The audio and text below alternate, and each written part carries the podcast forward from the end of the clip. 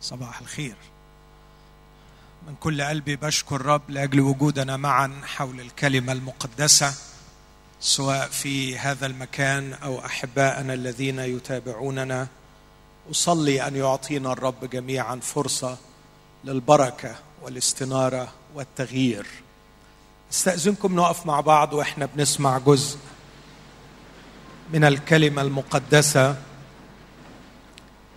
أقرأ تجربة الرب يسوع على الجبل من إنجيل متى والأصحاح الرابع. إنجيل متى أصحاح أربعة.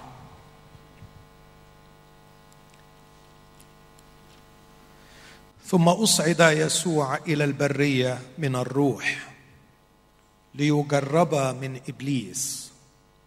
فبعدما صام أربعين نهارا وأربعين ليلة جاع أخيرا. فتقدم إليه المجرب وقال له إن كنت ابن الله فقل أن تصير هذه الحجارة خبزا. فأجاب وقال مكتوب ليس بالخبز وحده يحيا الإنسان بل بكل كلمة تخرج من فم الله. ثم أخذه إبليس إلى المدينة المقدسة وأوقفه على جناح الهيكل. وقال له إن كنت ابن الله فاطرح نفسك إلى أسفل لأنه مكتوب أنه يوصي ملائكته بك فعلى أياديهم يحملونك لكي لا تصدم بحجر رجلك. قال له يسوع مكتوب أيضا لا تجرب الرب إلهك. ثم أخذه أيضا إبليس إلى جبل عال جدا وأراه جميع ممالك العالم ومجدها وقال له أعطيك هذه جميعها إن خررت وسجدت لي. حينئذ قال له يسوع اذهب يا شيطان لأنه مكتوب للرب إلهك تسجد. وإياه وحده تعبد. ثم تركه إبليس وإذا ملائكة قد جاءت فصارت تخدمه. أيضا من رسالة كورنثوس الثانية والأصحاح الثاني. كورنثوس الثانية أصحاح اثنين عدد 11 لئلا يطمع فينا الشيطان. لئلا يطمع فينا الشيطان لأننا لا نجهل أفكاره. ثم أخيرا من رسالة بطرس الرسول الأولى والأصحاح الرابع. بطرس الأولى أصحاح أربعة.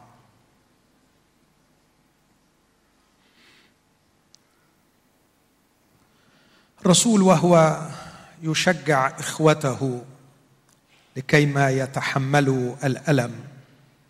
أصحاح خمسة عفوا. يختم في آخر هذه الرسالة بهذا العدد. بطرس الأولى خمسة عدد ثمانية. اصحوا واسهروا لأن إبليس خصمكم كأسد زائر يجول ملتمسا من يبتلعه هو فقاوموه. راسخين في الإيمان عالمين أن نفس هذه الألام تجرى على إخوتكم الذين في العالم وإله كل نعمة الذي دعانا إلى مجده الابدي في المسيح يسوع. بعدما تألمتم يسيرا هو يكملكم ويثبتكم ويقويكم ويمكنكم له المجد والسلطان إلى أبد الآبدين. آمين. هذه هي كلمة الرب. خلونا وإحنا واقفين نطلب منه أن يفتح قلوبنا لتعليمه وأن يفتح المكتوب ويكشف عن عيوننا فنرى عجائب من شريعته. ربنا نحن نفرح بك لأنك معلمنا ونحن من كل قلوبنا نشكرك. بامتنان عميق يا رب لأنك تعطينا هذه الفرص. أن يكشف لنا روح الحق ما تريد أن تعلمه لنا. أتضرع إليك أن يكون حضورك واضحا بيننا. أتضرع إليك أن لا تترك عبدك يتكلم من نفسه. لكن تعطي إخوتي وعبيدك المصلي أن نجلس عند قدمك لكي نتعلم ونحن نقبل من أقوالك. أيضا مرة أخرى ننحني أمامك شكرا لأجل هذا الكتاب الذي كلما قرأناه تستنير عيوننا. انعم علينا بحب شديد له. وإكرام لكل كلمة موجودة فيه. أبانا في اسم المسيح انعم علينا واستجب لنا. آمين.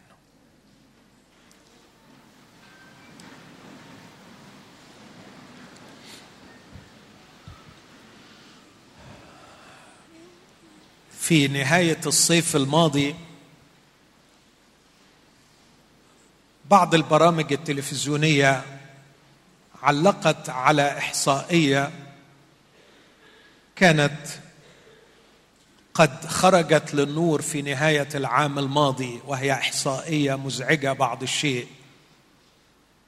أن مصر وصلت إلى المرتبة الأولى عالميا في الطلاق. وأصبحت هناك حالة طلاق. كل ثلاث دقائق. وللأسف لم تنبري الكنيسة لتفعل شيئا تجاه هذه المأساة. تثقلت أن أقدم بعض الأفكار لكن كنت دائما أتساءل. اللي هقدمه هو تصحيح مفاهيم عن الزواج وعن العيلة لكن بعد ما الفاس وقعت في الراس مفاهيمك هتعمل إيه؟ فكنت أشعر بالإحباط. هل هناك داعي لهذا؟ حتى كنت في سفري الأخير كنت أصلي. يا رب ماذا تريد مني أن أقول يوم الجمعة في قصر الدبارة؟ ولم أتلقى إجابة. وبعدين قمت في الطيارة. متجه إلى دورة المياه.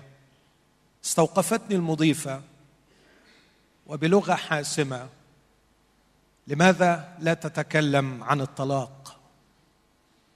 لماذا تتركون البيوت تنهار وأنتم لا تفعلون شيئا؟ أعتقد إنها كانت استجابة من الرب الذي يتكلم إلينا بطرق مختلفة. وبدأت الدراسة أقرأ بعض الكتب. لأفاضل الكتاب الذين كتبوا. وشعرت من جديد وتأكد لدي قناعة قديمة تأكدت أن المشكلة هي قناعات خاطئة تجاه الزواج. يدخل الناس تجاه الزواج بقناعات خاطئة تماما.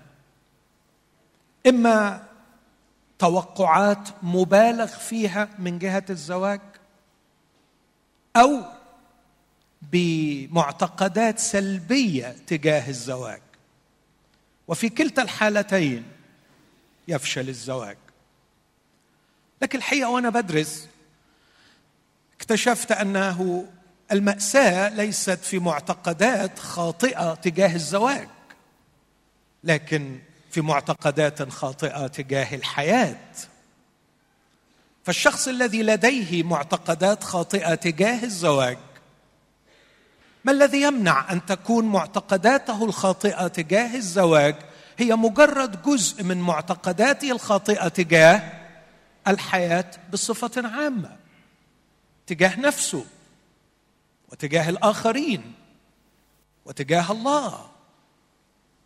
وهذا دفعني إلى التساؤل ومن أين تأتي المعتقدات الخاطئة تجاه الحياة التي تحتويها عقول البشر المخلوقين على صورة الله المحبوبين من الله؟ لماذا تمتلئ العقول بمعتقدات خاطئة تدمر؟ ليس فقط الزواج لكن تدمر كل جوانب الحياة تدمر الإنسان. من أين المعتقدات الخاطئة؟ وإجابتي كانت على الفور والتي أعتقد أنكم توافقونني عليها المعتقدات الخاطئة مصدرها إبليس. إبليس. إبليس الذي قال عنه المسيح في أصحاح واحد صفتين مرتبطتين ببعض أشد الارتباط الكذب والقتل. قال يسوع عن إبليس أنه الكذاب. وأبو مش كل كذاب وأبو الكذب. إذا اكتشفت اكذوبه إذا اكتشفت معتقد خاطئ يسيطر على العقول لا تتساءل كثيرا من أين جاءت الأكاذيب. قد تكون تسلسلت من شخص إلى شخص إلى شخص من فيلسوف إلى مفكر إلى رجل دين. لكن في النهاية أبو الأكاذيب كلها هو إبليس. إنه النبع السام لكل أكذوبة انتشرت في التاريخ وسيطرت على عقول البشر.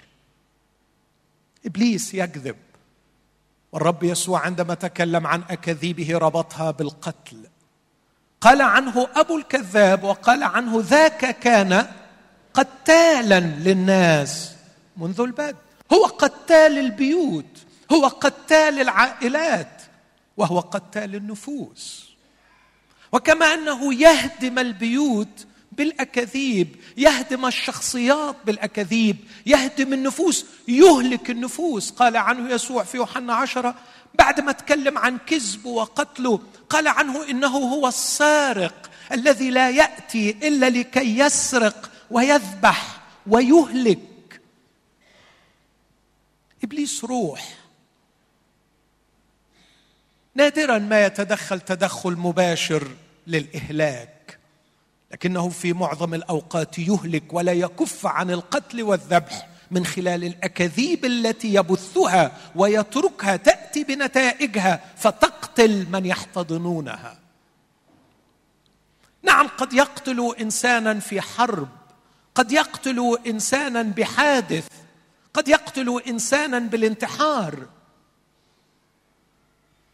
لكن هؤلاء القتلى عدد لا يذكر أمام ملايين القتلى الذين يقتلهم إبليس بسبب الأكاذيب ونتائجها. يترك الكذبة تعشعش في العقول وعشعشة الكذبة في العقول تقود صاحبها لإهلاك نفسه وربما إهلاك من حوله.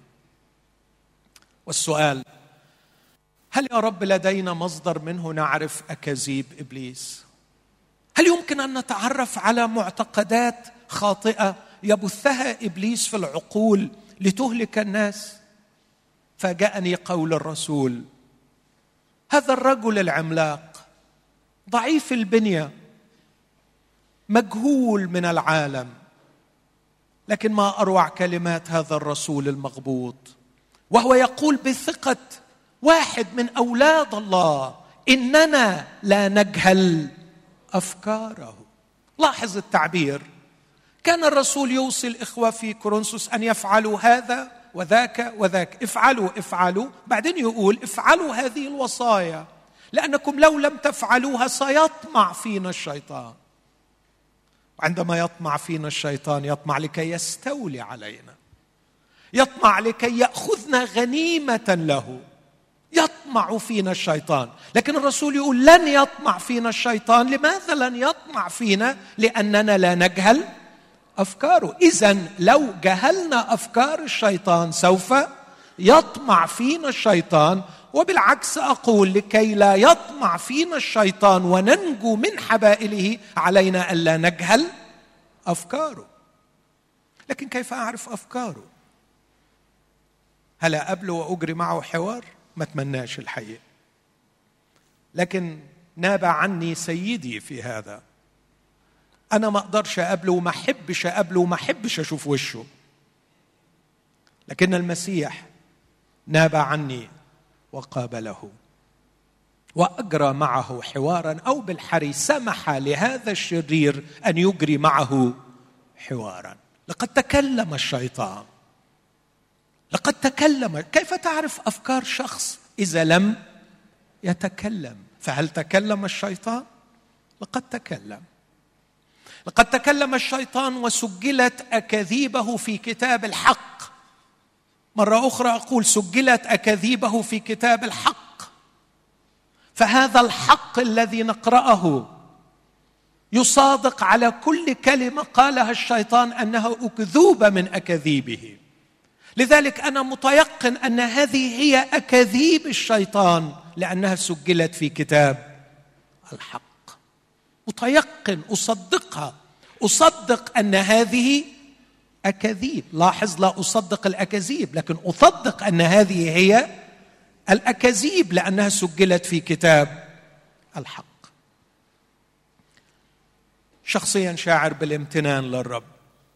أنه سمح للمجرب أن يأتي إليه وأن يجربه بهذه التجارب الثلاثة السخيفة الرديئة لكي ما يعطينا فرصة أن نطلع على أفكار الشيطان.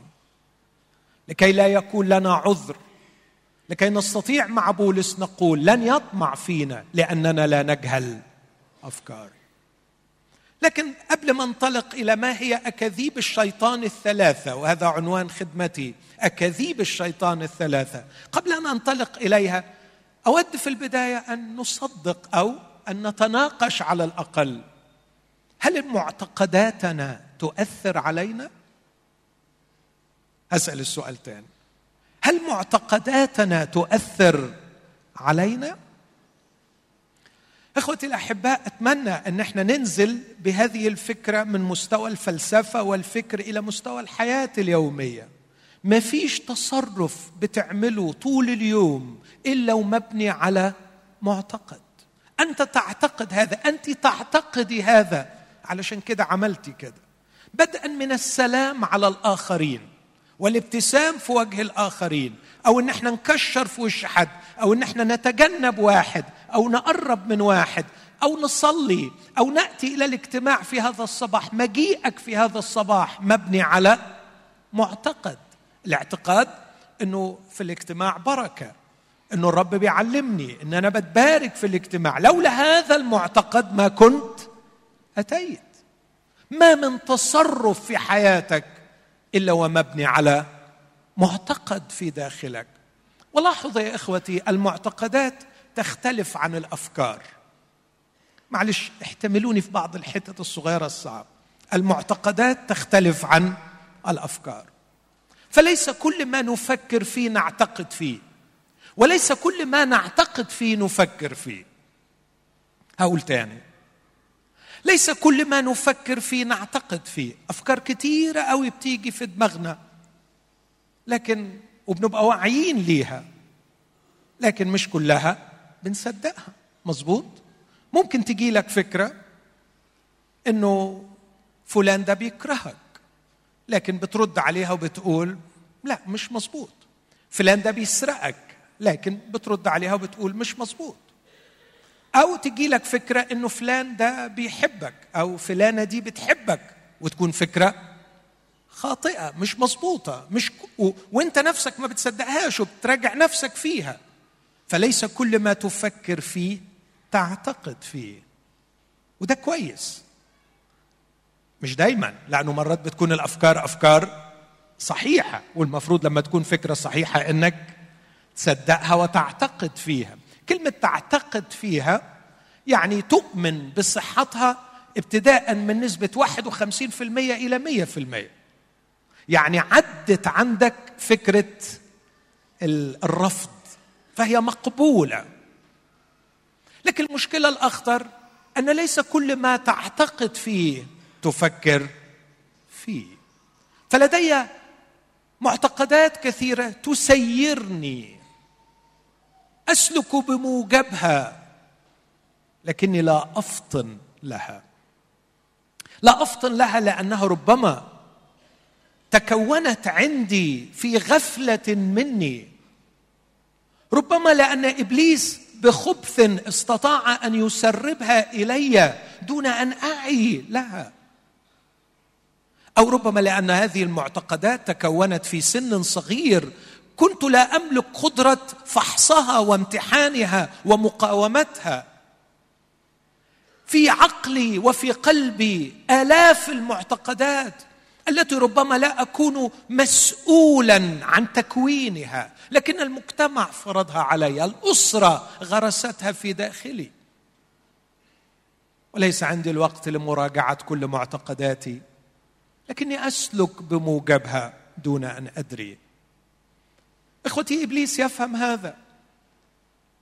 وإبليس متخصص في هذا.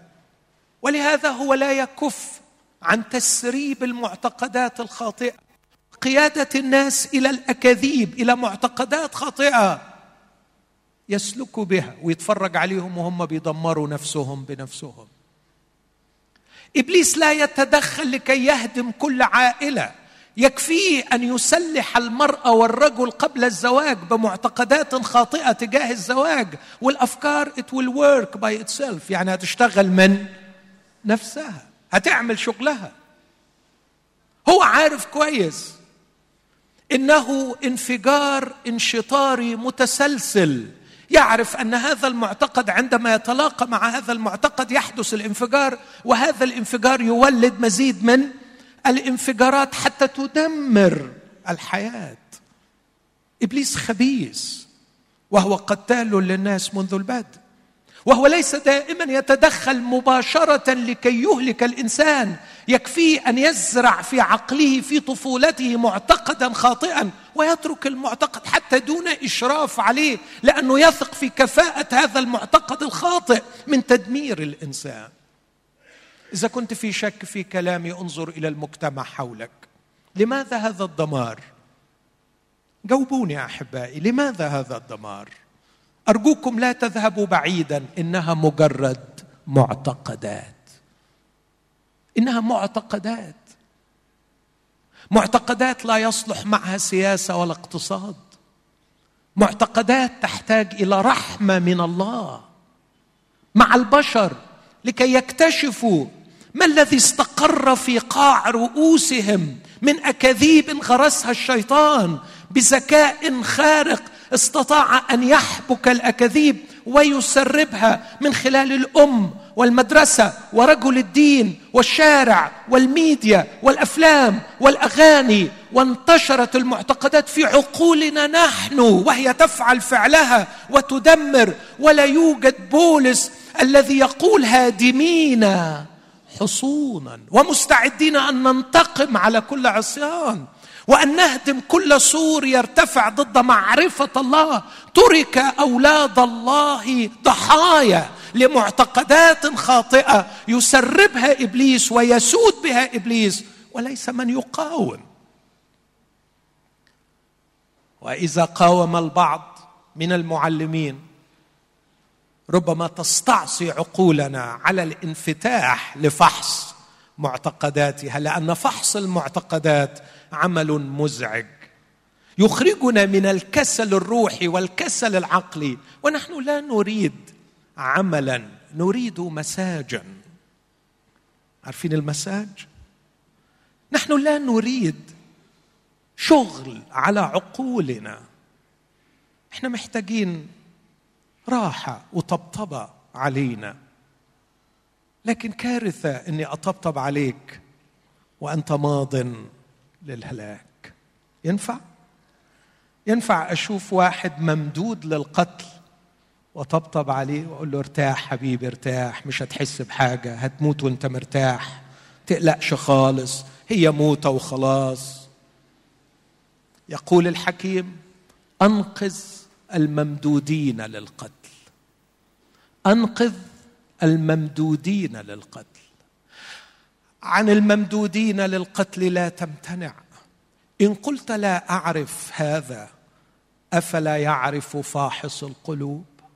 هو فاحص القلوب مش شايف إن الناس ماضية إلى الهلاك وأنت تقف وتمتنع؟ لدينا كنز يا أحبائي في كلمة الله. ممكن واحد يجي يقول لي الفكرة دي من إبليس واحد تاني يقول لا الفكرة دي من ربنا. حد جرب الموضوع ده؟ كلنا بنجرب فيه. تجي لك فكرة حد يقول لك دي من الشيطان حد تاني يقول لك دي من ربنا دي حوسة. طب أعمل إيه؟ فعلا حوسة. بس على الأقل على الأقل عندي أفكار مليون في المية أجزم أنها من إبليس. تلك التي قالها إبليس في تجربته للمسيح على الجبل. هركز على الثلاث أكاذيب اللي بشوفهم بيقتلوا وعشان كده أجل كلامي شوية عن العيلة بهذه المقدمة لأنه هذه المقدمة أعتقد أنها في غاية الأهمية لأنه تحمي ليس فقط من هدم البيوت لكن من هدم الحياة والنفوس بصفة عامة. ولما براجع معظم المشاكل العائلية اللي بتدخل فيها كطبيب بكتشف إنه نتيجة معتقدات خاطئة زرعها إبليس. الأكذوبة الأولى التي أراد إبليس أن يجعل المسيح يصدقها أو على الأقل يمررها يمررها. أن الإنسان مجرد جسد يحتاج إلى خبز. لاحظ جاء الشيطان لكي يجرب الرب يسوع باعتباره ابن الله. دي محتاجة شوية نفهم إنه هنا ابن الله في المفهوم اليهودي في القرن الأول الميلادي ولا سيما بعد فترة ما بين العهدين.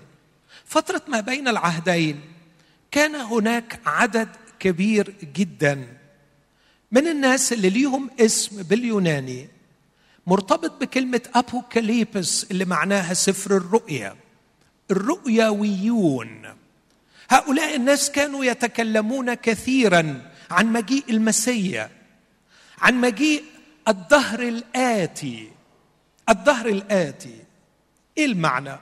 ببساطة عاشوا كثيرا يعانون كيهود من الفساد ثم ظهور الملك الذي يخلص ثم فساد ثم ملك يخلص. وكانوا ينتظرون هذا الملك لكي يأتي. لكن في هذا العصر ولا سيما في المئتين سنة قبل مجيء المسيح تغيرت النغمة تماما وأصبحوا ينتظرون. لا شخص يصلح مسار التاريخ لكن شخص ينهي التاريخ ويبدأ فترة جديدة مرحلة جديدة اسمها الظهر الآتي. ينهي هذا الظهر بكل ما أسيء ويبدأ ظهرا جديدا. وهذا الشخص لا يكون إلا المسيا ابن الله. لاحظ عندما اقتنع نثنائيل أن يسوع هو المسيا فاكرين قال إيه؟ لاحظوا إن البشارة اللي وصلته في لبس بيقول له قد وجدنا مسيا المسيا وصل. لما اقتنع إنه هو المسيا قال لي يسوع يا معلم أنت ابن الله أنت ملك إسرائيل. لا نأخذ هذه العبارة إلى أبعاد عميقة لمفاهيم لاهوتية ضخمة. نثنائيل كان يؤمن كأي يهودي أن المسيا هو ابن الله ملك إسرائيل. فملك إسرائيل الآتي الذي سينهي الظهر الأول ويبدأ الظهر الآتي هو ابن الله. لاحظوا عندما أعلن الرب يسوع إعلانا عظيما لمرثا في يوحنا 11 وكان نفسه تفهم إعلانه لما بيقول لها أنا هو القيامة والحياة من آمن وبيتكلم عن مفاهيم عميقة وبعدين بيسألها أتؤمنين بهذا؟ طبعا ما فهمتش أي حاجة فكل اللي قالته له قالت له بص أنا هقول لك اللي حافظاه أنا أؤمن أنك أنت المسيح ابن الله الآتي إلى العالم ابن الله الآتي الآتي اللي هتفوا له وقالوا مبارك الآتي. باسم الرب لكي يملك. اللي يوحنا المعمدان بعت له رسائل يقول له أنت هو الآتي أم ننتظر آخر؟ إذا باختصار إبليس كان يلعب في هذه المنطقة. هل أنت هو المسيح ابن الله الآتي إلى العالم؟ هل أنت هو الذي ستملك وتسيطر وستنهي الدهر القديم وتبدأ الدهر الجديد الذي فيه تسعد الناس وتخلص الناس وتحقق الخير والصلاح لكل هؤلاء الناس؟ إجابة المسيح نعم أنا هو. نعم أنا هو ابن الله الآتي إلى العالم. عايز إيه؟ اسمعوا اقتراحات إبليس. إن كنت ابن الله الذي يريد أن يحقق الخلاص والخير للعالم. افعل ما أقول لك. كان ممكن يقول له امشي قليل الأدب. ولو كان قالها له صح ولا لا. صح قوي امشي قليل الأدب. مش أنت اللي تقول لي أعمل إيه. نزلت من السماء ليس لأعمل مشيئتي بل مشيئة الذي خلاص ناقصة كمان أجي أعمل مشيئتك أنت غور يا أخي أو غور من غير يا أخي. كان ممكن يقول له كده. ولو كان قال له كده أنا كنت اتبسطت. لكن المسيح سابه يتكلم. أعرض أفكارك أيها الشرير علشان حبايبي بعد عشرين قرن من الزمن يتعلموا. أنت بتفكر إزاي يا مجرم يا قاتل؟ قول أفكارك. هسمح لك تتكلم يا طويل اللسان. هسمح لك تتكلم يا شرير يا اللي ما فيش في عقلك وبقك إلا الأكاذيب. هسمح لك تتكلم. علشان إخواتي وحبايبي يعرفوا أنت بتفكر إزاي. وهذا يجعلني أسجد أمام ربي ومخلصي يسوع المسيح. شاكرا فضله لأنه أعطى الفرصة لإبليس أن يتكلم فيكشف ويفضح. أفكاره. هل أنت ابن الله؟ نعم أنا ابن الله. هل أنت ابن الله الآتي إلى العالم لكي تنهي الدهر الأول وتقيم الدهر الجديد وتخلص الناس وتريح الناس وتحقق السعادة والصلاح للناس؟ نعم أنا هو. كان ممكن الرب يندفع ويجاوب يقول له أيوه أنا هو. من خلال الصليب من خلال موتي وحبي لهم. إن حبة الحنطة إن لم تقع في الأرض وتمت تبقى وحدها لكن إن ماتت تأتي بثمر كثير لأنه بدون سفك دم لا تحصل مغفرة. لقد أتيت لكي ما يتم كما رفع موسى الحيه في البرية هكذا ينبغي أن يرفع ابن الإنسان. إني لابد أن أحمل خطاياهم وأذهب إلى الصليب وأموت نيابة عنهم لكي أغفر لهم خطاياهم وأعطيهم الحياة. عندما كسر الخبز في ليلة العشاء هذا هو جسدي المبذول لأجلكم. عندما قدم الكأس قال هذه الكأس هي العهد الجديد بدم الذي يسفك من أجل كثيرين لمغفرة الخطايا. بهذا ينادى لكم لكي تتبرروا من كل ما لم تستطيعوا أن تتبرروا به بناموس موسى. جاء يسوع لكي يذبح كالحمل. وهكذا يتحقق الخلاص. لكن الرب يسوع ما قالوش إيه الحق سابه يطلع الأكاذيب اللي عنده. فابتدى يطلع الأكاذيب. لو أنت ابن الله الذي تريد أن تحقق الخير لهذا العالم في الدهر الجديد وتنعم على البشرية بعصر مزدهر. فاسمع كلامي أقول لك تعمل إيه؟ أول حاجة بص حواليك إن هذه الأرض ممتلئة حجارة.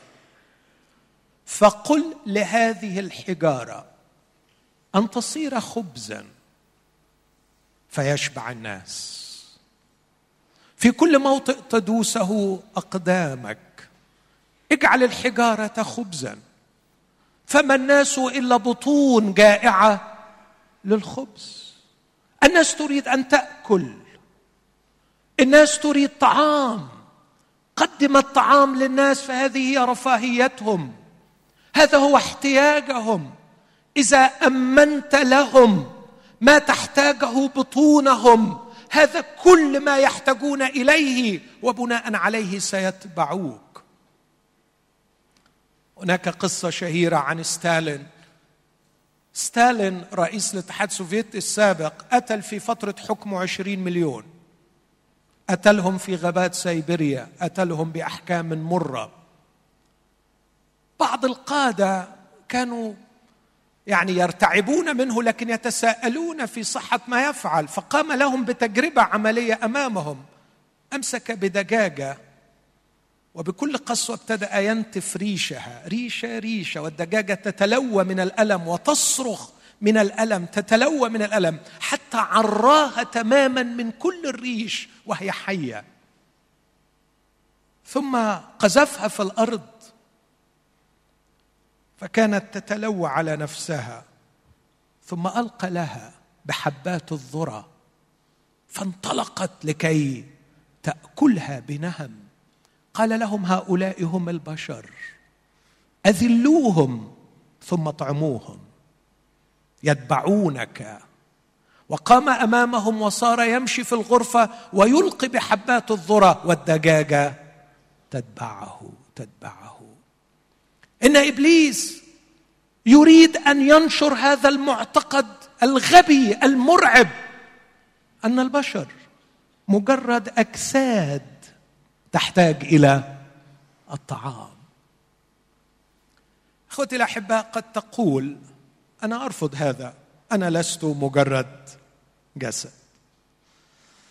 وهذا حسن إنك تقول هذا لكن أنا من شوية قلت وأرجو إنك تنتبه معايا. لفكرتين. الفكرة الأولانية أنه ليس كل ما نعتقد فيه نفكر فيه. قد تكون هناك معتقدات تسيرنا دون أن ننتبه إليها. ممكن أو المعتقد المتغلغل فيك إنك مجرد جسد لكن لاهوتيا وفكريا وثقافيا ترفضه.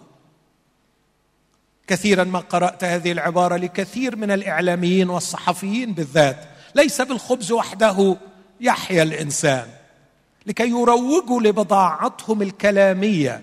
وكأنهم يقولون إن ما نكتبه على صفحات الجرائد هو احتياج البشر فالبشر لا يحتاجون فقط إلى الخبز. لكن كنت دايما أتمنى أقول طب ما تكملوا الآية. ليس بالخبز وحده يحتاج ليس بالخبز وحده يحيا الإنسان بل بكل كلمة تخرج من فم الله. لأن الإنسان كائن روحي.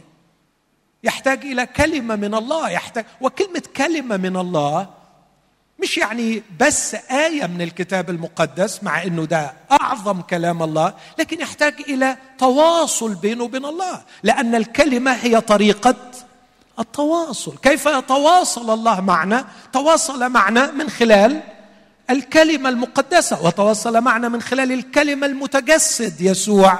المسيح فيسوع هو أيضا الكلمة الذي أتى من الله لكي نتواصل مع الله. يعني الخلاصة يسوع بيقول أيها الكذاب ليس بالخبز وحده يحيا الإنسان.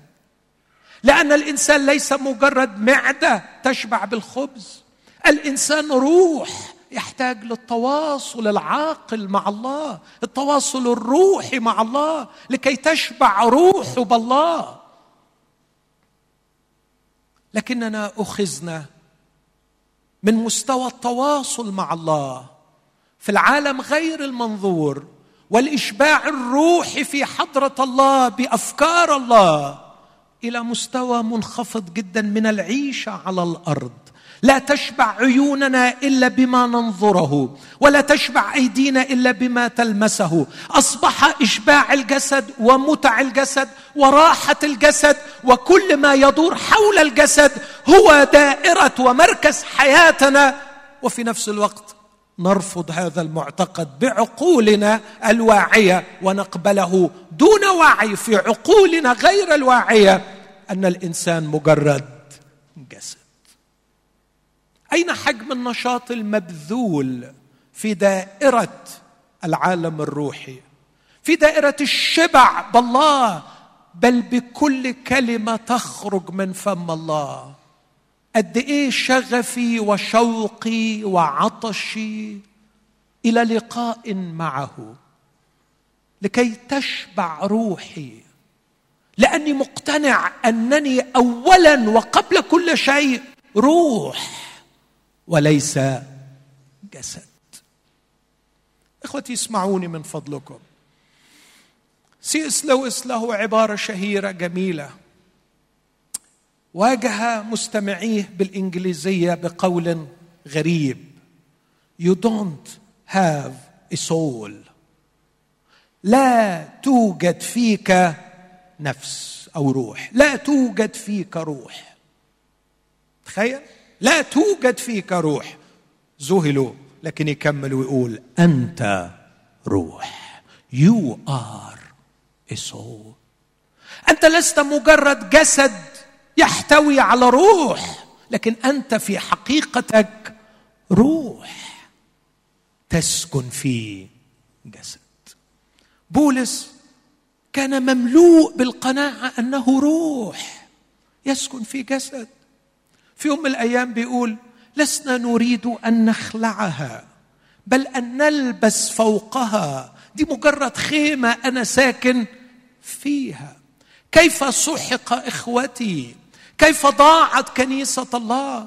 صار هذا المعتقد المرعب المدمر يسيطر على العقول أن كل واحد ينظر إلى نفسه فقط من جهة احتياجاته المادية والجسدية مهملا تماما العيشة في المستوى الروحي. أصبحنا نبحث عن المنظر الجميل والأكل الجميل وراحة الجسد وحماية الجسد وخير الجسد وتأمين الجسد. لا أقول إن هذا خطأ لكن أن نعيش لأجل هذا هو عين الخطأ وهو أشر الخطأ إذا كانت حياتنا تتمحور حول الجسد. إخوتي الجسد من الله. والله يقدس الجسد ويبارك الجسد ويهتم باحتياجات الجسد. ويريدنا أن نقتني أجسادنا بكرامة ويريدنا أن لا نهمل أجسادنا. لكن الله يحذرنا أشد التحذير أن نعتبر أنفسنا مجرد جسد. أنت روح. الشاعر العربي دايما بقتبس منه. يا متعب الجسم كم تشقى في خدمته؟ هل تشقى فيما فيه خسران؟ أقبل على الروح واستكمل فضائلها فأنت بالروح لا بالجسم إنسان. الشعر العربي تخيل بيقول أنت بالروح لا بالجسم إنسان. إنسانيتك مش في جسمك. أنا لا أعتقد إني أبالغ. لكني اختلطت كثيرا بإخوتي. رأيت المعاناة على كل المستويات. سمعت المشاكل أصناف وأشكال. وأكاد أقول إن الأحلام التي تراودنا والمخاوف التي تزعجنا مرتبطة دائما بالجسد. إن الأفراح التي تنعشنا والأحزان التي تضنينا مرتبطة بالجسد. إن المتع التي تسعدنا والألم الذي يتعبنا مرتبط دائما بالجسد. إن السعادة التي تحمسنا والمرارة التي تستنزفنا مرتبطة أيضا بالجسد. إن الهدوء الذي يريحنا والغضب الذي يدمرنا مرتبط بالجسد. بل إخوتي أقول حتى علاقتنا بالآخرين وعلاقتنا بالله أصبحت مرتبطة بالجسد وتدور حول الجسد. لقد صدقنا الاكذوبه فيا ويلي. لقد صدقنا الاكذوبه أننا مجرد جسد كم نشقى لخدمة الروح؟ كم نخصص من الوقت لغسيل أرواحنا؟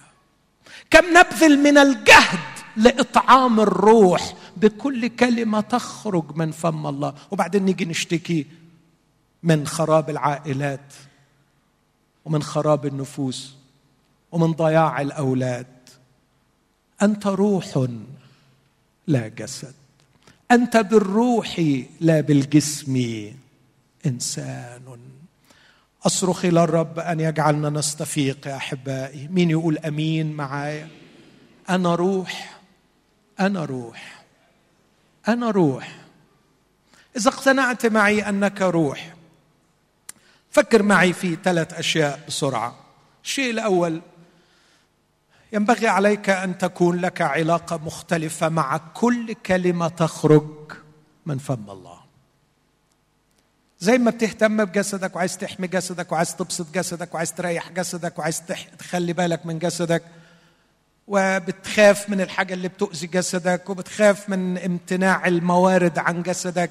عايزين يبقى عندنا شوية قلق شوية قلق صغيرين من نوع القلق ده على ارواح لا لا لا لا النهارده ما قعدتش مع ربنا. لا النهارده ما قعدتش مع كلمة ربنا. لا النهارده ما سمعت. شوية قلق صغيرين من فضلكم.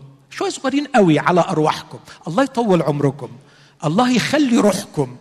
اعملوا معروف في أرواحكم. شوية قلق صغيرين على الروح بس. يعني زي ما حضرتك بتروح تعمل تشيك اب على الجسد وبتعمل تحاليل للجسد وبتهتم قوي بالجسد. والنهاردة عقلة صباعي الصغير ما اتحركتش. وصابع رجلي الصغير اتحشر في ال shoes فعايز أشوف عارفين الحاجات دي؟ it's okay okay. ماشي ماشي.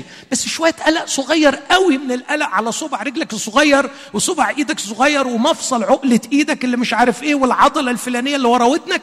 شوية قلق صغير من ده على روحك من فضلك. فالنهاردة ما كلتش. النهارده ما قعدتش. النهارده ما اتفحصتش. النهارده ما اتغسلتش. النهارده ما تنظفتش النهارده النهارده ما ارتحتش على صدره. النهارده ما روانيش بحنان عينيه. النهارده ما اتدفتش بحضنه. الحاجات دي ما يعملهاش الجسد. يعملها روح الله يعملها حضن الآب. واتدفى بالحنان وارتاح على صدرك. وبص في عينيك وترشدني. واسمع وعدك القديم أنصحك بعيني التي هي عليك. وتتقن لغة العيون معي وتفهمني وافهمك. وأقول لك الكلام اللي أنت محتاجه. واذناك تسمع كلمة من خلفك. هذه هي الطريق اسلكوا فيها. وتخلص يا ابني من حالة التشويش والحيرة والفوضى. وتخلص يا ابني من المرارة من فلان ومن فلانة ومن فلان. لأنك عندك نبع للحنان بتستقي منه وعايش في علاقة معه. قد صار هذا الكلام وكأنه شعر أشواق. لقد صار هذا الكلام وكأنه خيال للحالمين. لكن الكتاب المقدس كله على بعضه لا يحكي إلا هذه القصة.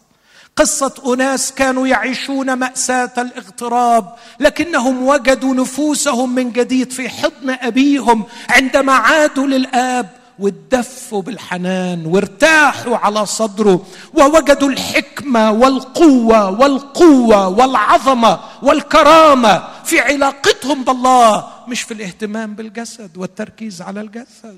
هذه هي قصة الكتاب المقدس.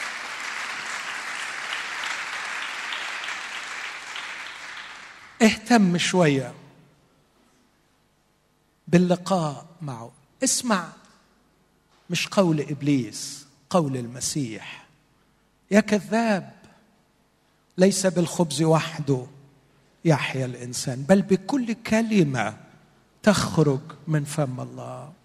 البعض بيعمل تدريبات عظيمة يعني يحمدوا عليها لتجويع الجسد. well well it's good حلو حلو. بس السؤال قد إيه مجهود بيبذل لإشباع الروح؟ مجرد إنك تجوع الجسد ما كسبناش حاجة يعني ما فرقتش كتير. مش تجويع الجسد هو اللي هيحل القضية.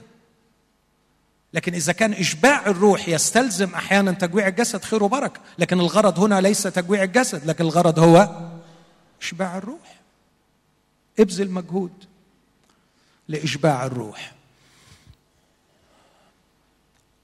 ابذل مجهود لفحص الروح لفحصها.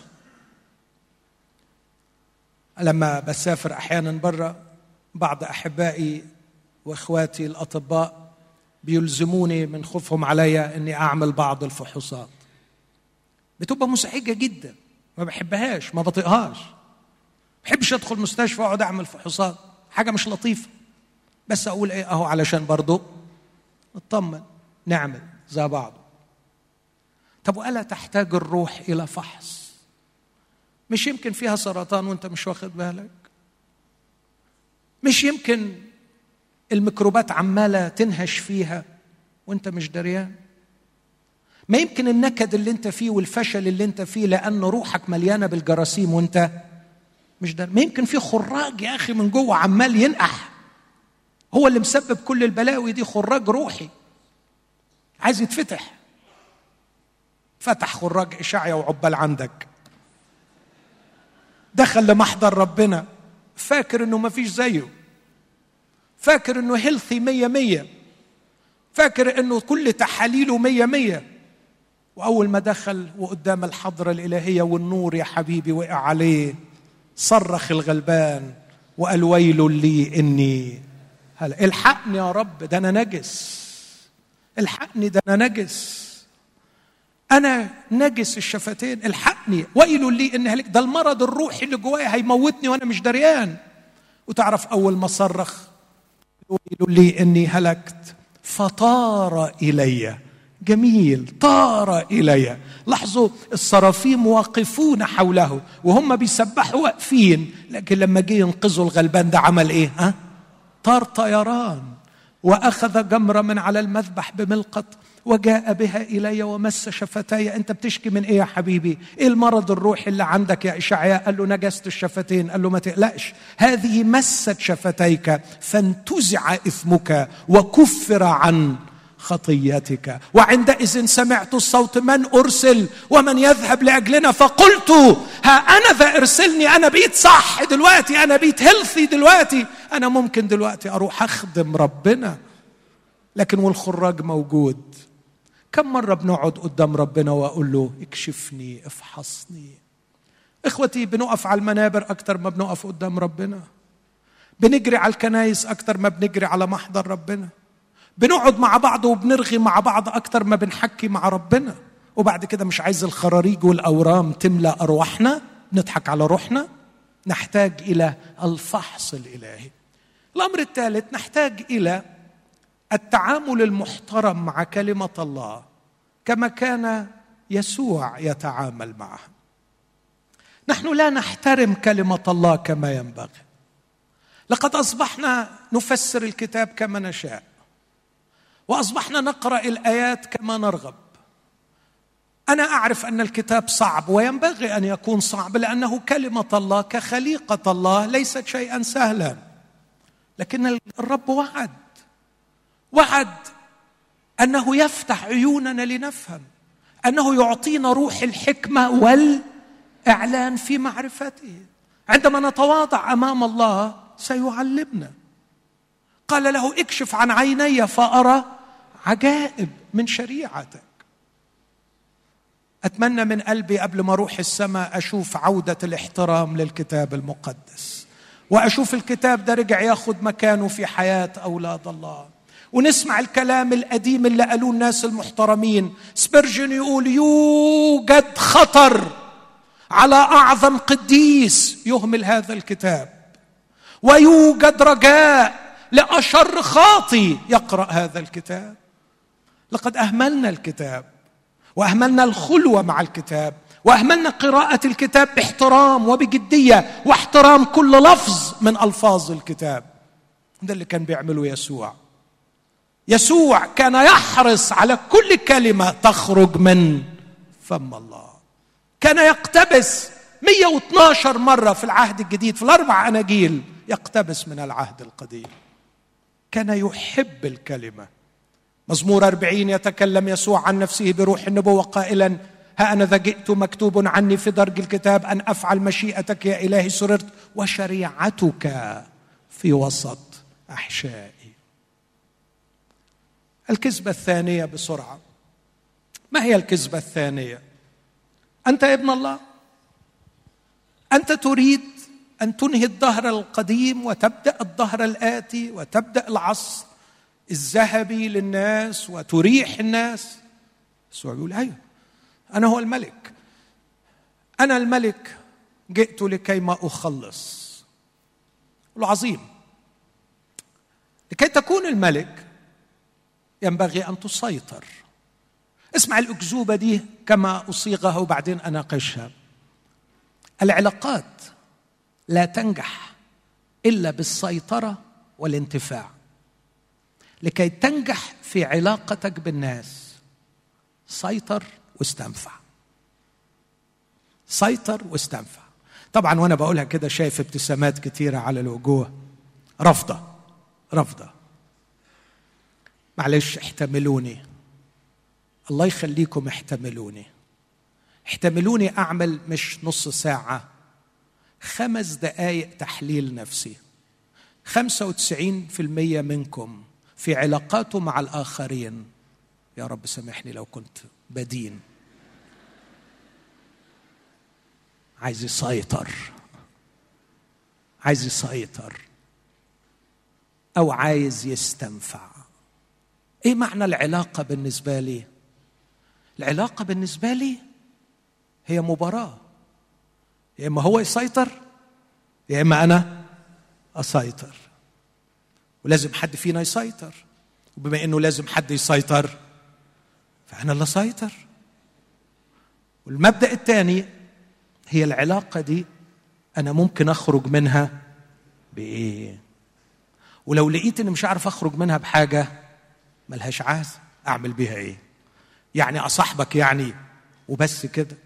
طب إيه لازمة الصحوبية يعني؟ يعني إذا ما كانتش الصحوبية في الآخر طب بلاش الصحوبية. طب أروح الكنيسة دي ليه؟ ليه؟ ليه أروحها؟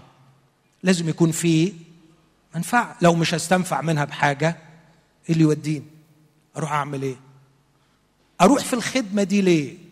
إذا ما كنتش ألاقي تقديري وقيمتي ووضعي و... طب طب ليه أروح يعني؟ ما أنا مش هستنفع بحاجة. إن قلب كل العلاقات قلبها في الداخل هو السيطرة والانتفاع. سيطر واستنفع. ما تبقاش عبيط. ما تتخمش. ما تسيبهمش يضحكوا عليك. إذا دخلت في علاقة في بيت ولا في شغل ولا في جوازة من أول يوم اذبح القطة. من أول يوم سيطر واستنفع. قلب الزبون. هتطلع منه بإيه؟ ده إبليس على فكرة. ده إبليس. أنا متأكد إنكم سقفتوا علشان شمتانين فيه انه اتفضح مش مش علشان يعني مش بتسقفوا له طبعا. لكن هذه هي أفكاره الخبيثة. الربح الوحيد من وراء العلاقات إنك تسيطر أو تستنفع. أمال هتبقى كينج إزاي؟ مش أنت عايز تبقى ملك؟ مش أنت عايز تسود؟ سيطر. حتى الناس في مصر دلوقتي لما يحيوا بعض يا سيطرة. صحيح؟ بيحيوا بعض بكده؟ كنت في أحد المحلات وواحد معدي جنبي بيحيي صاحبي يقول له إزيك؟ صبح سيطرة. صبح سيطرة. يعني يعني اسم سيطرة ده سيطر. طبعا أنت بتقول ده شيء فج ده شيء بلدي ياي يعني دي حاجات حاجات مش مش كويسة ابدا. آه لكن في نسختها الراقية أنت تستعملها. في نسختها المهذبة أنت تستعملها. لا أقول لكم على شيء مرعب. ومؤلم في نسختها المسيحية نحن نستعملها. بعد ما بنعمد الفكرة دي نعمدها. عارفين؟ بسم الاب والابن والروح القدس نعمدها ونستعملها. في الكنيسة توجد سيطرة وفي الخدمة توجد سيطرة وفي العلاقات توجد سيطرة ونفس المبدأ الشيطاني المهلك للعالم يسود في أقدس الأماكن بعد أن تم تعميده. فالقيادة سيطرة والعلاقة سيطرة. وفي البيت النجاح لمن يسيطر. وإبليس مجرم. عنده أسلوبين للسيطرة. ركز معايا. السيطرة بالقوة الغاشمة ودي للأغبياء فقط. والسيطرة بالقوة الناعمة للأذكياء وللمؤمنين. السيطرة بالقوة الغاشمة أفلام السينما القديمة عارفين؟ وحاليا بعض الأفلام الحديثه السيطر الفتوة بيسيطر بإيه؟ ها؟ بالقوة فريد شوقي. القوه فاكرين؟ ودلوقتي في فالسيطرة بالقوة الغاشمة وكثير من الدول وكثير من العقائد لا تسيطر إلا بالقوة الغاشمة. وهذا أسلوب يستعمله إبليس مع الأغبياء الذين لا ترقى عقولهم إلى أسلوب استعمال القوة الناعمة في السيطرة. لكن ما هو أسلوب القوة الناعمة في السيطرة؟ ده أسلوب مرعب وده اللي جه بيه ابليس ليسوع المسيح. قال له أنت عايز تسيطر على الناس دي؟ أنت جاي عشان تملك وتنهي هذا الدهر وتقيم مملكة الدهر الآتي. أقول لك على الطريقة. روح المدينة المقدسة حيث المتدينين تضج بهم شوارع المدينة. ينتظرون المسيا المخلص. إنهم يجتمعون هناك بالألاف بل وعشرات الألاف ومئات الألاف. يراودهم الحلم القديم متى يأتي الآتي؟ ليتك تشق السماوات وتنزل. إننا نحتاج إليك.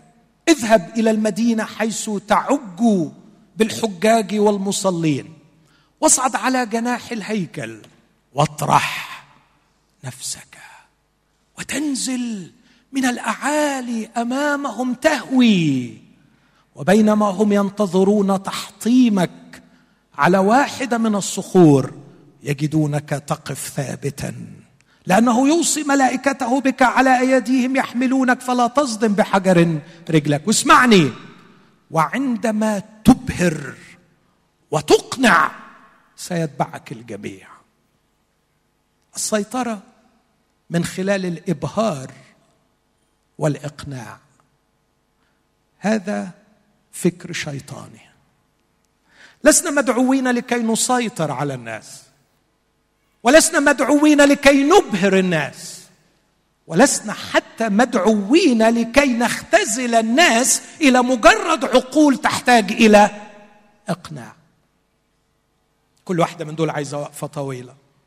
لكن يسوع المسيح باختصار لو حب يرد أقدر أرد بالنيابة عنه مش لأن يعني فتك لكن من بقية كلام يسوع في بقية الأناجيل.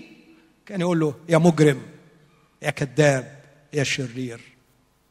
أنا مش هملك بالسيطرة يا رديء. أنا هملك بالخدمة. ابن الإنسان لم يأتي ليخدم بل ليخدم ويبذل نفسه فدية عن كثيرين. إن أساس العلاقات عند الشيطان أن تسيطر. أساس العلاقات عند يسوع المسيح أن تخدم. تخدم الآخرين. وفي العلاقة معاهم أنا مش بقلب الزبون أستنفع منه بإيه.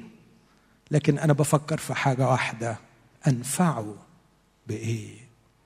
لقد كان الحب يجول كان الحب يجول في شوارع الجليل يصنع خيرا ويشفي جميع المتسلط عليهم إبليس.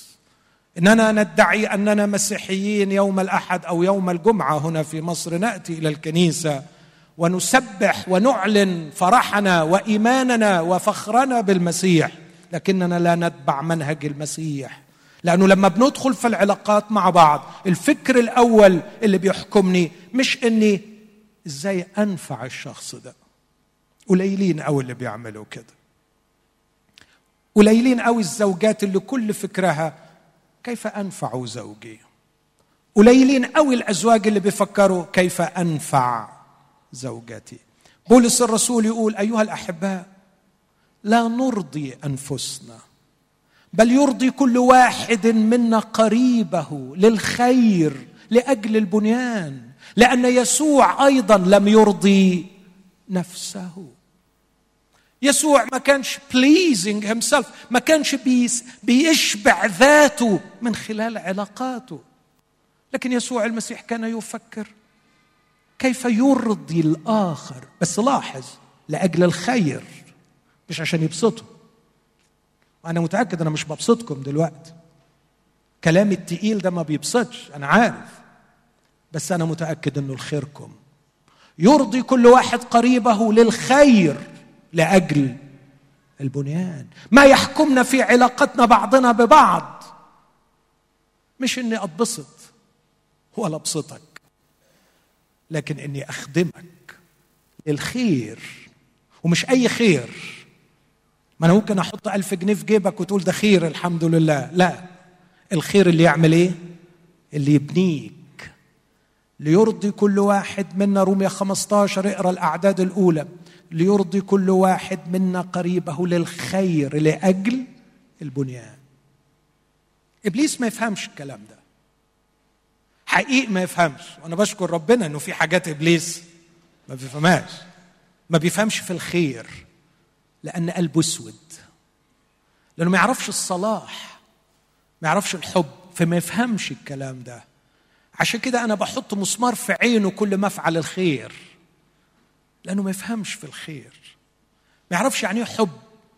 ما يعرفش يعني إيه أبذل نفسي من أجل الآخر. إبليس يفهم في السيطرة والسيطرة بالقوة الناعمة للأذكياء.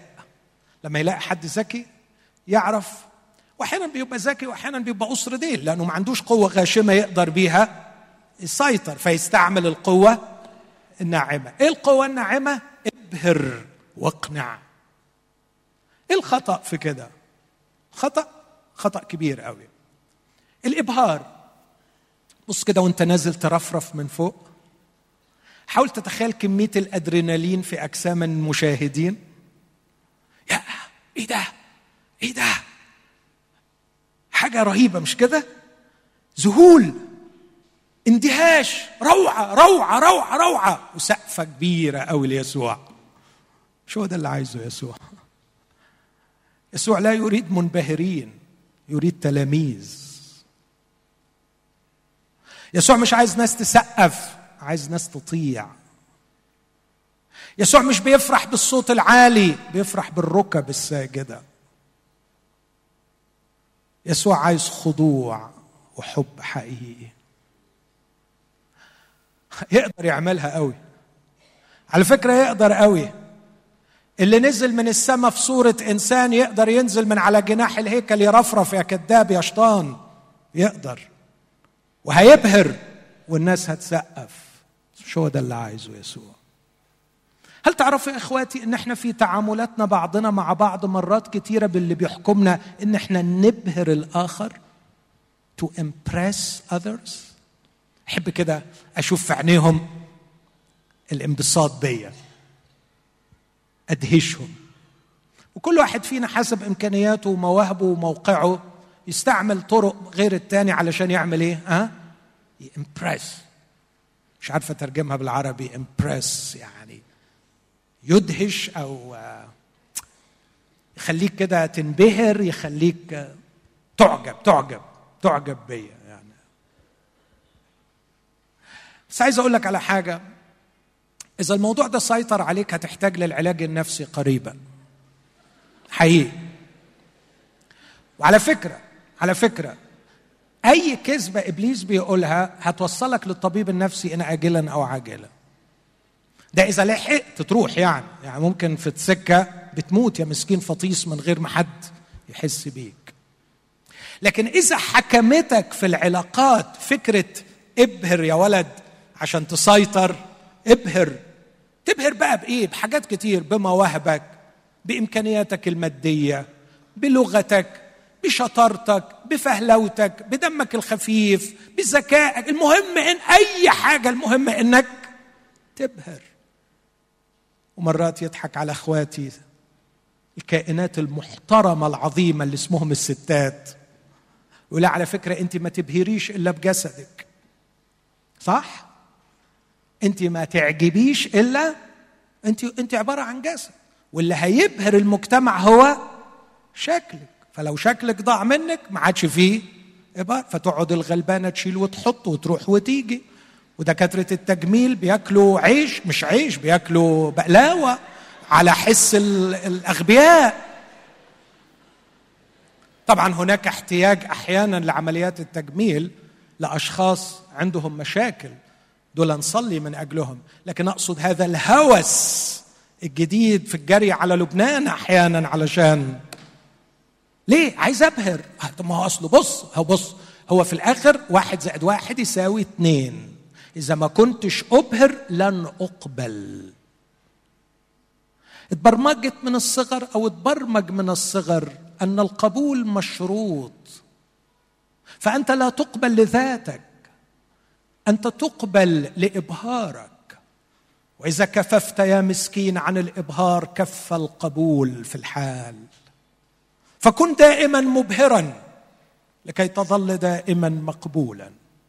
هذا يقودك إلى نوع من الدمار النفسي لأنه سيجعلك تركز على ما تفعل لا ما تكون. What you do not what you are. هيخليك طول الوقت عمال تركز أنا بعمل إيه بعمل إيه بعمل إيه؟ وبغض النظر شخصيتك خربانة إزاي ما تسالش فيها. المهم إنك ناجح في إنك تبهر. فتنفصل عن كينونتك. وتضعف وتزوي الكينونة الداخلية ويموت الإنسان في الداخل وأنت مظل تظل في لعبة الإبهار. بيسقفوا لك بس أنت بتتدمر من جوه. بيفرحوا بيك بيقولوا لك الكلام الحلو. بس عندي لك خبرين مش كويسين. الخبر الأول إن اللي كان بيبهرهم السنة اللي فاتت ما عادش يبهرهم. السنة دي. فهتضطر يا تعيس تدور على حاجة؟ جديدة ومرات بتقدر تلاقي حاجة بس مرات تانية ما بتلاقيش فبتقع في ورطة كبيرة. أنا بسميها ورطة ضياع القدرة على الإبهار. ولما خصوصا تكون بين القادة والخدام بتبقى هباب بعيد عنكم بتبقى مشكلة كبيرة. لأنه ما بيعرفش يسيطر غير بالإبهار فبطل يبهر فيعمل إيه دلوقتي؟ يروح فين ويجي منين؟ الحاجة الثانية ستدفعك دفعا. للاختيار وسائل وأشياء. للأسف الشديد قد تضاد ضميرك تضاد تعليم الكتاب المقدس تضاد ثقافة المجتمع. تعمل أي حاجة لكي تظل تحتفظ بالناس في حالة انبهار. ارمي روحك من فوق. انزل فرفر وقف على رجليك. تنبهر الناس. لكن مرات تانية يجرب آخرين بأنه بص القوة في الحجة والبرهان. اقنع سيطر على العقول. وياما جربت أنا شخصيا بهذا الأمر. حتى كشف لي الرب وأنار هذه الحقيقة. ماهر غرض الإقناع ليس السيطرة ليس الانتصار. أنت مش في موقع علشان تنتصر. أنت في خدمة تريدها أن تقبل. هذا الشخص الملحد هو مش مجرد عقل يحتاج إلى دليل هو روح تعبانة مجروحة محتاجة لربنا. احضنه طبطب عليه اغسل له رجليه قرب منه حبه. ما تحولش الموضوع إلى معركة أفكار وهو جاب الفكرة أنت هتجيب أجدع منها لغاية ما نحقق الانتصار. يا دي الخيابة حققت الانتصار على الفكرة وخسرت البني آدم. العملية نجحت والمريض مات. إيه الخيبة دي؟ لسنا هنا لكي نقنع إلا في حالة واحدة. بولس يقول ونحن عالمون مخافة الرب أو رعب الرب. نقنع الناس. بقنع مش لأن الإقناع غاية في حد ذاته. بقنع لكي انقذ نفسا من الهلاك. ثم أن الإنسان أكثر جدا من مجرد عقل يحتاج إلى إقناع. عايز إيه يا شيطان؟ قال له عايزك الناس تصدقك. فلما تعمل معجزة رهيبة كده قدامهم كلهم يقتنعوا. قال له كذب. طبعا يسوع جميل. سابه يجيب آخر ما عنده. لكن كان ممكن يرد عليه يقول له كذب. على فكرة أنا قبل ما أروح الصليب هقوم لعازر بعد ما نتن. قام لعازر قدامهم بيتحرك معجزة متحركة. راجل كان قد أنتن بشهادة البلد كلها مش بشهادة. يعني يقول لك شهود عيان على قيامة المسيح. 500 أخ بس مش ضمنا طب يا عم دول مش 500 ده البلد كلها شهدت إنه دعا لعازر من الموت فقام. تعرف شيوخ اليهود قالوا إيه؟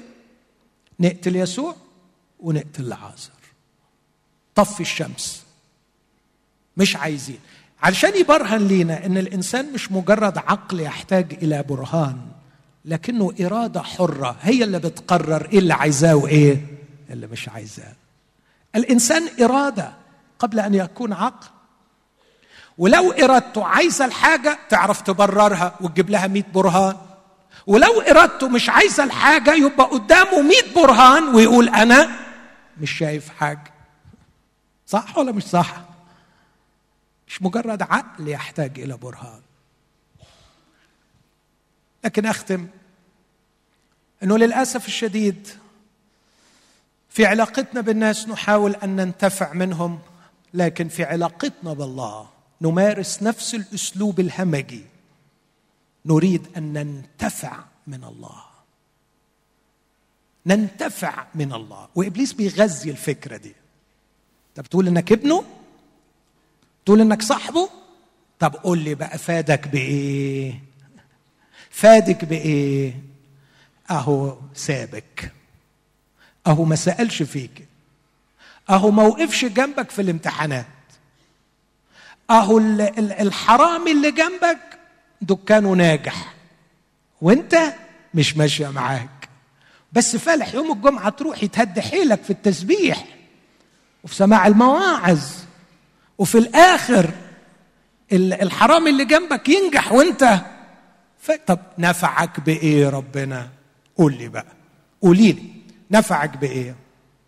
أهو الست جارتك اللي ما تعرفش ربنا كنتها شايلها على راسها وانت مطلعة عينك. أهو نفعك بإيه ربنا اللي رايحة جاية عليه؟ الرد يا مجرم يا كذاب ومين قال لك إن علاقتي بيه علشان أستنفع منه. اخرس اخرس يا شيطان.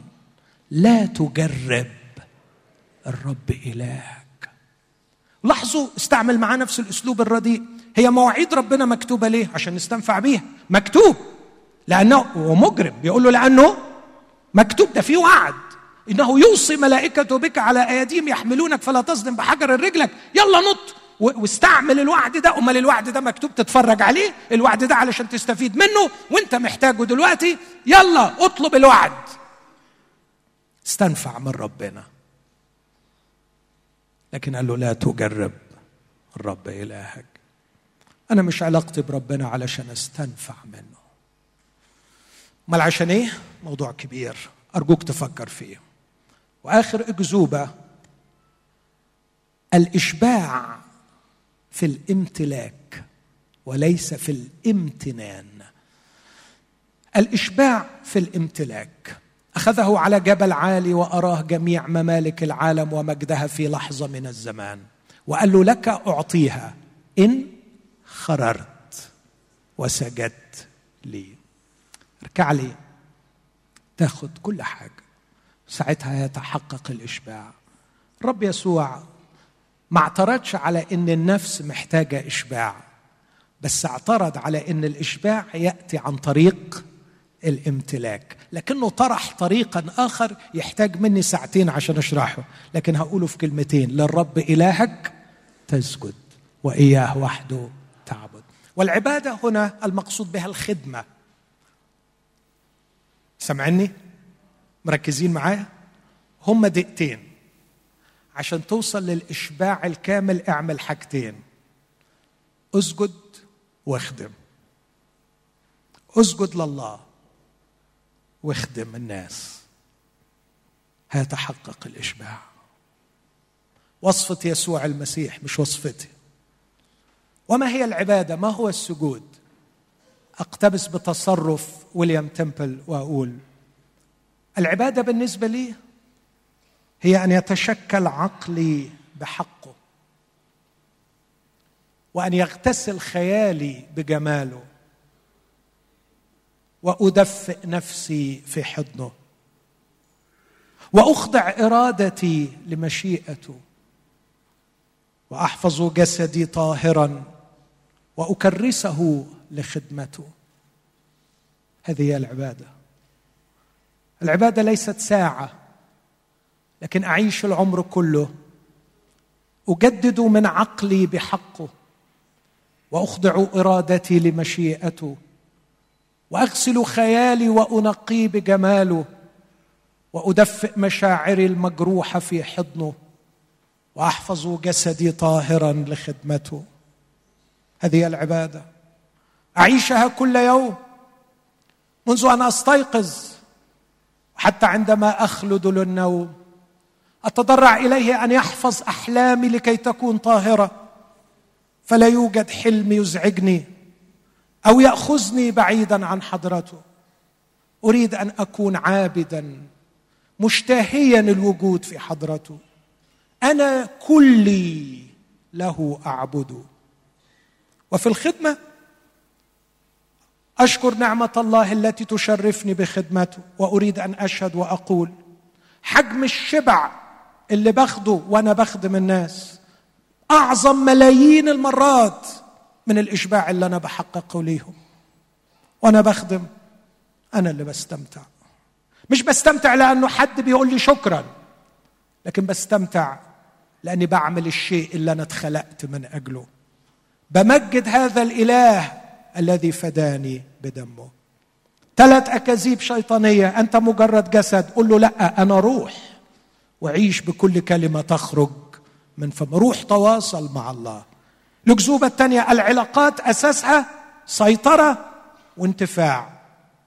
والسيطرة بالقوة الناعمة إبهار وإقناع. اضحض الأكذوبة دي دوسها برجليك النهاردة.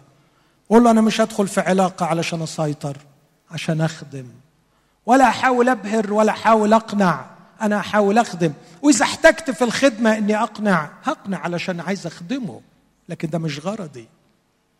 وفي النهاية إبليس يكذب الكذبة الثالثة أن الإشباع إنك تخلي البيت بيتين والشقة شقتين والمجوهرات تضع فيها.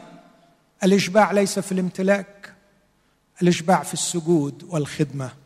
عندما أمتلئ بالامتنان هبقى شبعان. أرجو أن نقف جميعا لنسبح الرب ونشكره. ونعبده ولكيما نرفض معا أكاذيب إبليس. ارفض معي كل اكذوبه واقبل تعليم المسيح في هذا الصباح. اقبل تعليم المسيح. الحق الذي يدحض أكاذيب الشيطان.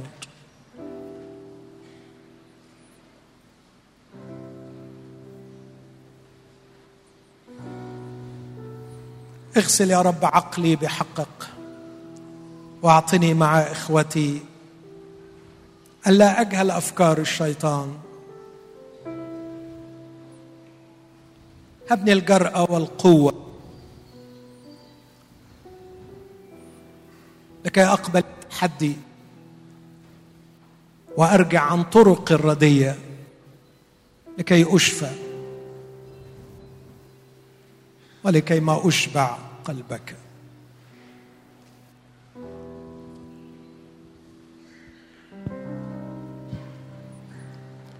نيجي ونتواضع قدامك.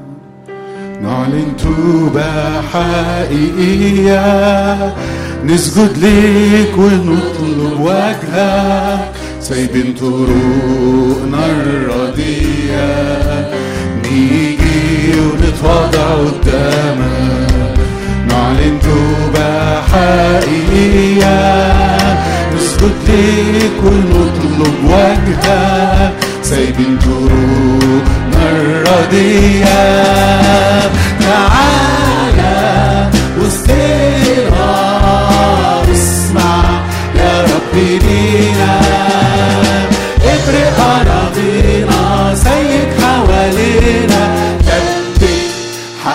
فينا حقك فينا.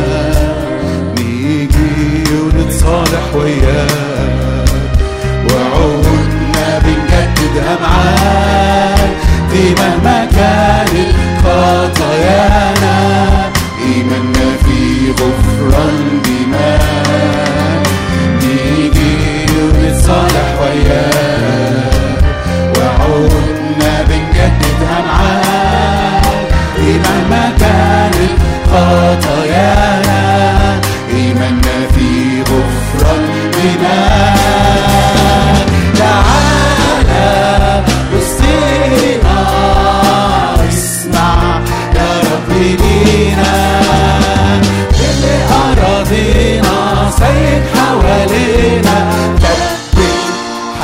فينا حقك فينا.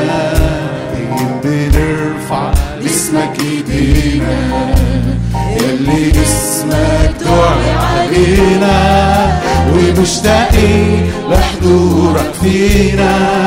روحك يعود يملك علينا.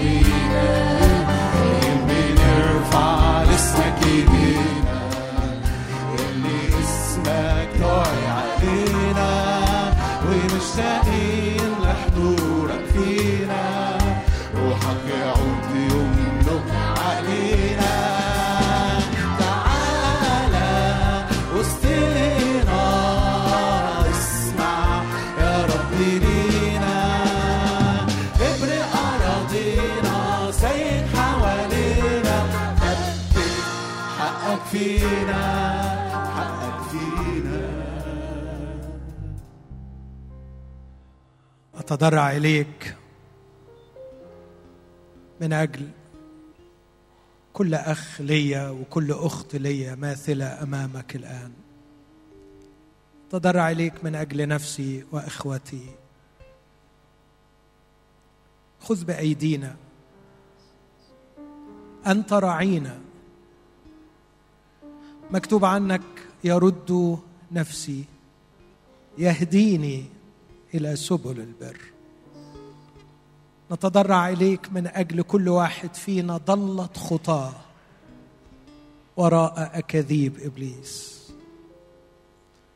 اكشف عن أعيننا فنرى الحقيقة. أعطنا الجرأة والقوة فنرفض الأكذوبة. هبنا هذه الروح الخاضعة التي تبغي الحق وتبحث عنه. وتذهب إلى حيث يقودها الحق مهما كانت التكلفة. علم ايادينا الحرب. انهضنا جيشا عظيما يقاوم أجناد الشر الروحية في السماويات.